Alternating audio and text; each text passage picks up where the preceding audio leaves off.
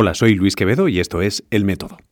Un grupo de investigación internacional ha reconstruido por primera vez ancestros del conocido sistema CRISPR-Cas, las tijeras eh, genéticas que están protagonizando una verdadera revolución. Y decimos ancestros porque tienen hasta 2.600 millones de años de antigüedad. Antigüedad predicha. Ahora entraremos en las migas de todo esto. El artículo aparece en la revista Nature Microbiology y si os apetece leer una pieza eh, sobre el tema en profundidad, os animo a pasaros por la web de Sync. Allí encontraréis un artículo eh, que ha firmado la redacción sobre este tema, pero como es un asunto que, me gusta, sigo desde hace tiempo y conozco a algunos de los protagonistas, en este caso incluso del paper en particular, pues he llamado al buen amigo Luis Montoliu, del, es investigador del Centro Nacional de Biotecnología del CSIC, en el CNB CSIC y del CiberER. Y hemos hablado un ratito por teléfono, porque lo he pillado de vacaciones todavía, o de supuestas vacaciones, ya veis que atienden los medios siempre, para que eh, me contara no solo qué han hecho en este eh, trabajo, en este paper, sino también algunas de las cuestiones mm, algo más teóricas que, vamos, me, parecían interesantes y creo que han dado para una conversación, eh, espero, también interesante. Ya sabes, si esto te gusta o te interesa, pues compártelo, así lo, agradeces. Os dejo con la conversación con Luis y os aviso otra vez de esa calidad de conversación telefónica. Hasta ahora.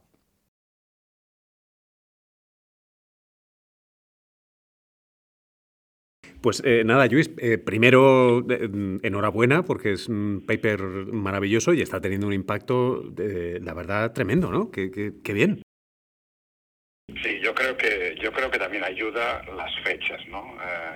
Eh, cuando nos dijeron que finalmente se iba a liberar el artículo a principios de año, al principio nos quedamos un poquito así, dijimos, madre mía, en medio de las fiestas, la Semana de Reyes, esto... Pero bueno, al final luego lo resulta es que tampoco a veces hay tantas noticias científicas en estos días y bueno, de repente una que además es singular y, tiene también sus derivadas así que te permiten especular, porque estamos hablando de hace miles de millones de años, pues yo creo que todo pues habrá, habrá sumado para que hayamos tenido este impacto mediático que os tenemos que agradecer a vosotros, a los medios. Para, para quien no se haya leído el paper, ¿cuál, cuál es tu resumen tweet de, de, lo que, de lo que habéis conseguido? Pues eh, lo que hemos conseguido es reconstruir unas proteínas, unas nucleasas Que son una parte de los sistemas CRISPR de edición genética, de bacterias que debieron vivir hace decenas, centenares o miles de millones de años. Eh, para, para, sentar un poco el, ABC, las bases de, lo que alguien necesita comprender para valorar eh, eh, este paper. ¿no?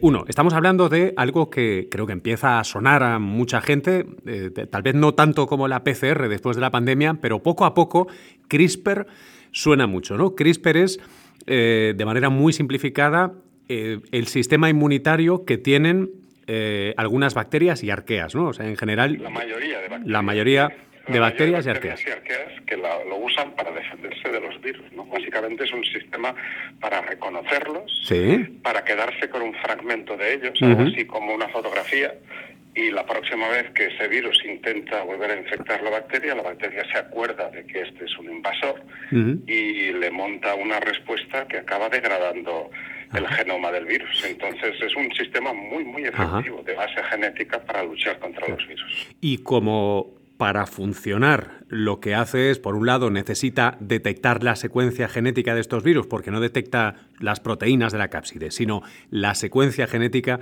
de este atacante. Tiene que detectarlo y una vez detectarlo, como tú dices, algo que lo degrade, lo rompa, lo cambie, lo inutilice, ¿no? Y esas son las bases que eh, se han usado posteriormente. ¿Sí? Eso es lo que, estas son las bases que sentó nuestro colega Francisco Mojica, microbiólogo de la Universidad de Alicante, ¿no? Hay que recordarlo siempre, ¿no? Él empezó a trabajar en estos temas hace exactamente 30 años, en el 93, y, y en el, en el año 2003 se dio cuenta de que esto era tal y como lo has contado, un sistema inmunitario, un sistema de defensa que tienen las bacterias. Era una cosa tan revolucionaria que le costó casi tres años publicarlo. Por eso tenemos que citar su artículo que se acabó publicando en 2005, pero él el descubrimiento lo hizo en el 2003, diez años después de empezar a trabajar. En el 2005, cuando lo publicó, pues acabó publicándolo en una revista pues que no era no era de las primeras, pero que era una revista muy digna y que acabó siendo leído ese artículo por dos investigadoras, por Charpentier y por Tauna, que siete años después, en 2012, pues se les ocurrió dar una vuelta a la tortilla al asunto y convertir ese sistema de defensa en un sistema de edición, ¿no? de recorta, pegue y colorea de nuestro ADN y de cualquier ADN de cualquier ser vivo. ¿no? Ocho, esto fue en el 2012 y ocho años después ellas recibieron muy merecidamente el Premio Nobel de Química. Sí. Ahora estamos en, las primeras fases de una verdadera revolución, en el sentido de, eh, creo que era, era Brenner, ¿no? Quien decía que, técnicas, técnicas, técnicas, que así es como se avanza en, ciencia, ¿no? CRISPR permite hacer nuevas preguntas y, sobre todo, intentar buscar nuevas maneras de responder a preguntas que antes solo eran teóricas o imaginables, pero no ejecutables. Puedes hacer unos experimentos, puedes hacer experimentos que anteriormente ni tan siquiera te los podías plantear. Eh, modificar el, el, ADN, pues lo sabemos hacer desde hace bastantes años, ¿no? en particular en mamíferos como nosotros lo sabemos hacer desde el año 1980, ¿no? Pues imagínate, llevamos más de 40 años, pero modificarlo con la precisión que requiere la corrección de un gen que es el causante de la enfermedad, que a veces el origen del problema es, es, apenas una sola letra del genoma que está mal puesta o que está eliminada o que está duplicada, modificarlo con ese nivel de precisión era algo que no, que no podíamos hacer sencillamente. Y esto es algo que durante miles de millones de años los sistemas CRISPR han aprendido a hacer. Y de nuevo, pues es un ejemplo más que nos recuerda que si tenemos que aprender de alguien, pues tenemos que aprender de las bacterias, que nos llevan una ventaja considerable sobre el planeta. ¿no? Ellas llevan miles de millones de años viviendo aquí, han tenido tiempo para probar y para hacer eh, test de prácticamente cualquier idea que pudiera desarrollar la evolución y básicamente lo que nos llega a nosotros son sistemas ultra optimizados, súper super purificados, eh, sistemas que cuando los trasladamos fuera de las bacterias y los pretendemos usar, pues acaban dándonos tantas alegrías como esta. Oye, y sin embargo, hay, hay un sin embargo aquí, hay una cierta ironía que tiene mucha amiga, y es que eh, el trabajo que vosotros presentáis, eh, de hecho, va a perseguir los modelos más antiguos, los menos actualizados, los menos pulidos y optimizados, pero porque eso tiene utilidad también. Y eso tiene una explicación, porque eh, a veces uno hay que ir, el diablo está en los detalles, ¿no? Se dice, y a veces uno tiene que ir a, a lo que es la base del asunto para entenderlo, ¿no? Aquí estamos todos súper contentos y revolucionados con la con las herramientas CRISPR nosotros mismos en el laboratorio, nos ha cambiado la vida, pero si levantamos la alfombra, en realidad, pues prácticamente todos los laboratorios estamos usando los sistemas CRISPR de una sola bacteria o de dos. Y, y estas bacterias, cuyos sistemas CRISPR son tan útiles, resulta que son patógenas para nosotros estoy refiriendo a Streptococcus piógenes y a Staphylococcus aureus. Alguna de ellas quizá les suenarán a quienes nos estén escuchando. El que se haya sacado el, sí, sí, el certificado de manipulación alimentaria, Staph aureus es un básico. Exactamente. Son bacterias que causan infecciones. Piógenes, por ejemplo, causotitis, laringitis. Entonces, ¿qué quiere decir esto? ¿Cuál es la, ¿Cuál es la consecuencia? Pues la consecuencia es que nuestro sistema inmunitario habitualmente va a conocer estas bacterias, habrá montado respuestas inmunes contra él, tendremos anticuerpos contra las bacterias y contra sus componentes, también contra sus componentes CRISPR. Entonces, si pretendemos usar alguna de estas eh, proteínas Cas, de CRISPR-Cas, para tratar a un paciente y resulta que el paciente tiene anticuerpos anti esas proteínas Cas, el sistema inmunitario se encargará de eliminarlas y de atacarlas, con lo cual habremos hecho un pan con una torta, o sea, realmente mm, no vamos a poder utilizarla. De ahí que desde hace ya algunos años, pues muchos investigadores se han eh, se, han, se, han, preocupado de intentar descubrir pues sistemas CRISPR lo más alejados posibles de las poblaciones humanas y se han ido más recónditos del planeta, ¿no? Se han ido a Yellowstone, a los geysers, se han ido a, a, la Antártida, se han ido a las fosas oceánicas de las Marianas, se han ido a la cima del Everest, a los volcanes, para buscar pues bacterias que prácticamente viven en prácticamente todos los lugares del mundo incluso aquí en Huelva, en Río Tinto, ¿no? que son ambientes muy extremos y que con la esperanza de encontrar bacterias cuyos sistemas CRISPR sean lo suficientemente distintos para que nuestro sistema inmunitario pues no los detecte. Eh, bueno, pues nosotros hemos optado por una estrategia alternativa, ¿no? igual de válida, creemos, que es en lugar de coger las maletas y viajar geográficamente, pues hacer un regreso al futuro y viajar en el tiempo hemos, hemos empezado con un montón de bacterias actuales, hemos obtenido de cada una de ellas el gen que codifica para esta para esta para esta nucleasa, para esta nucleasa Cas9, que es la más característica de los sistemas CRISPR, y dado que están más o menos evolutivamente relacionadas, se las hemos dado a un superordenador y le hemos dicho que nos busque pues los ancestros, ¿no? Es algo así como hacer una recolección de bisnietos y decirle al ordenador, búscame cuál es el bisabuelo que es común a todas ellas. Bueno, no solamente nos hemos quedado con el bisabuelo, nos hemos ido mucho más atrás. Se puede esto calibrar en el tiempo y nos hemos detenido pues en 37, 137, 200, 1000 y 2600 millones de años. Esto esto es, eh, esto es como la primera vez que, que nosotros oímos de, este, de esta propuesta, y pues a mí me explotó la cabeza porque dije, madre mía, pero esto, esto es una, una cantidad de años impresionante, ¿no? Y la, pregunta que, la primera que se nos ocurre es, ¿pero acaso no podemos acudir al registro fósil? Bueno, es que no hay, no hay registro. De hecho, tenemos que recordar que hace muy poco se ha identificado dos millones de años más antiguo y el ADN más antiguo tiene apenas dos millones de años. y dos millones de años, que es una pasada de años, pues es prácticamente nada con la, con la historia del planeta. ¿no? La Tierra se cree que, tenía, que tiene 4.500 millones de años. Claro, dos millones pues no es, no es nada. Y la única manera de acudir a estas edades tan antiguas es hacer este, este recorrido inverso, este camino inverso y decirle al ordenador que nos vaya calculando y nos vaya eh, haciendo predicciones de proteínas que debieron existir, que podrían haber existido y que son compatibles con la variabilidad de proteínas actuales. ¿Tenemos, ¿Tenemos claro que esas proteínas existieron? Pues no, no lo podemos tener claro, pero sí que podemos, podemos aseverar que esas proteínas son compatibles con las que conocemos hoy en día. Oye, y Luis, que, que eh, una vez tenéis este retrato robot, que, os hace la computadora, eh, digamos, eh, extrapolando los ancestros de las proteínas que se conocen hoy. Em, ¿Cómo es? ¿Qué cara tiene? ¿Qué, ¿Cuáles son las características que básicamente el ordenador lo que nos da son secuencias de las proteínas que están formadas de aminoácidos. Eh, tenemos 20 aminoácidos que se van repitiendo en diferentes combinaciones y, esto hace que, que, tengamos proteínas distintas. Eh, entonces el ordenador nos dice, eh, hace mil millones de años mm. una casa nucleasa podría tener este aspecto y nos da la secuencia de aminoácidos. Y mm. esta secuencia, que nos la da escrita en un, en un papel, pues se la podemos enviar a una, a una empresa, que hay empresas hoy en día que básicamente a partir de esa secuencia te, te, reconstruyen la proteína que envían, ¿no?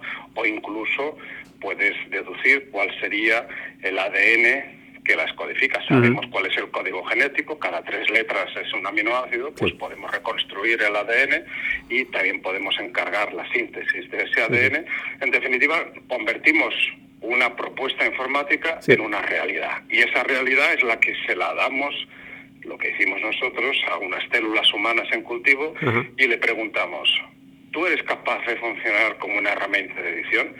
Y para nuestra sorpresa, la respuesta es que sí. Y, la respuesta es que sí, con un grado de efectividad nada desdeñable. O sea, realmente las más, entre comillas, jóvenes, las que apenas tienen 37 millones de años, pues son prácticamente, funcionan prácticamente de forma muy similar a las actuales, ¿no? Para que nos, para que nos centremos.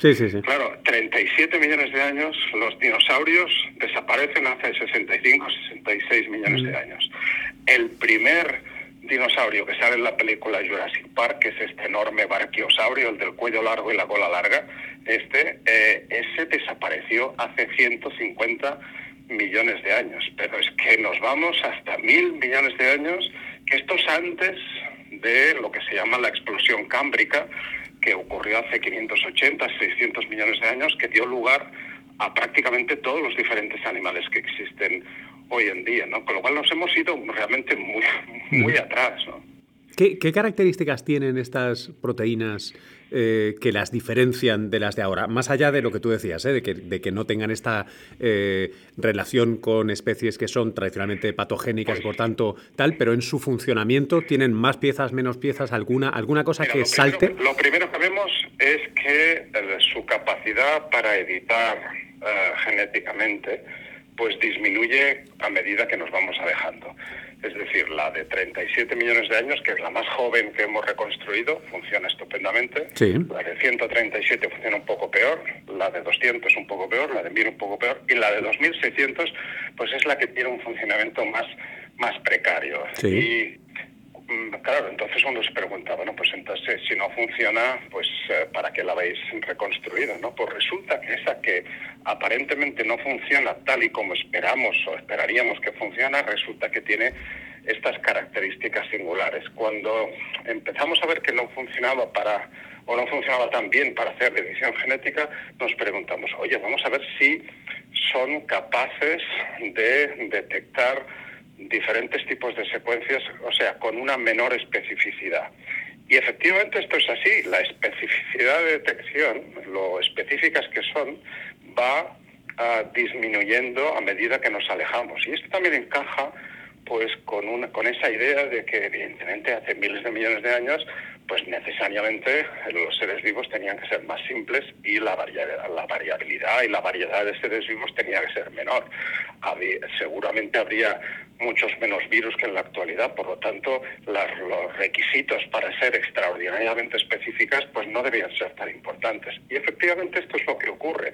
Ahora en la actualidad las bacterias tienen que luchar contra millones de virus y entonces necesitan ser muy precisas. Por eso los sistemas CRISPR actuales son tan, tan y tan precisos. Y la otra derivada que encontramos es que son capaces de cortar unas especies de ácidos nucleicos distintas de las actuales. Las actuales en general cortan el ADN de doble cadena. También las hay que corten ADN de cadena sencilla o que corten ARN, que como sabemos también tiene una sola cadena. También las hay, pero estas son las menos. Mientras que cuando nos vamos, nos alejamos en el tiempo, resulta que esas tan antiguas prefieren cortar moléculas de ácidos nucleicos de una sola cadena, que de nuevo vuelve a encajar con esa idea que tenemos de un mundo primitivo, un mundo ARN, un mundo de, moléculas de ácido nucleico de una sola cadena, que debió preceder al que conocemos actualmente de ADN de doble cadena. Oye, Luis, una, una pregunta, espero no sea muy idiota. Eh, la verdad es que el, segundo argumento me parece potentísimo. Eh, en el primero, yo me planteo Em, eh, entiendo que de la manera que habéis, eh, lo, voy a decir de manera muy coloquial para que, para que se pueda entender a mayoría de gente, ¿eh? yo, yo, entiendo que ese viaje al futuro, como tú decías, ¿no? cuando vamos hacia atrás, lo que hacemos es tomando secuencias de hoy en día, eh, la computadora, los algoritmos lo que hacen es probabilísticamente ver de dónde podría venir un ancestro cada vez más común, ¿no? Hasta que tenemos un, el famoso Luca, ¿no? Como si fuéramos a buscar a Luca. Eh, algo así, ¿no? Entonces vamos para atrás. Pero claro, en, ese jugar hacia atrás entiendo que... Eh, y, esto es una pregunta, entiendo, pero en realidad es una pregunta. ¿Se aplica una presión selectiva?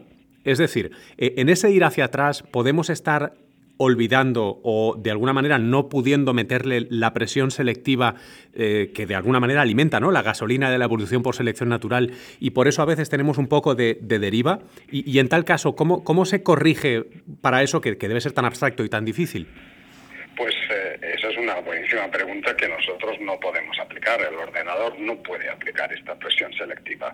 El ordenador lo único que nos puede hacer es cuáles son los, la sucesión de aminoácidos que encajaría con las proteínas que conocemos hoy en día, que encajaría tras las modificaciones correspondientes. Ah. Entonces, el cómo, el camino que ha seguido esa supuesta proteína ancestral para llegar a la actual necesariamente ha sido gobernado por la evolución y por la selección natural. Ahora, ese camino pues no lo sabemos con exactitud. No podemos, porque no podemos ah, ah, poner esa presión selectiva en, los, en los algoritmos.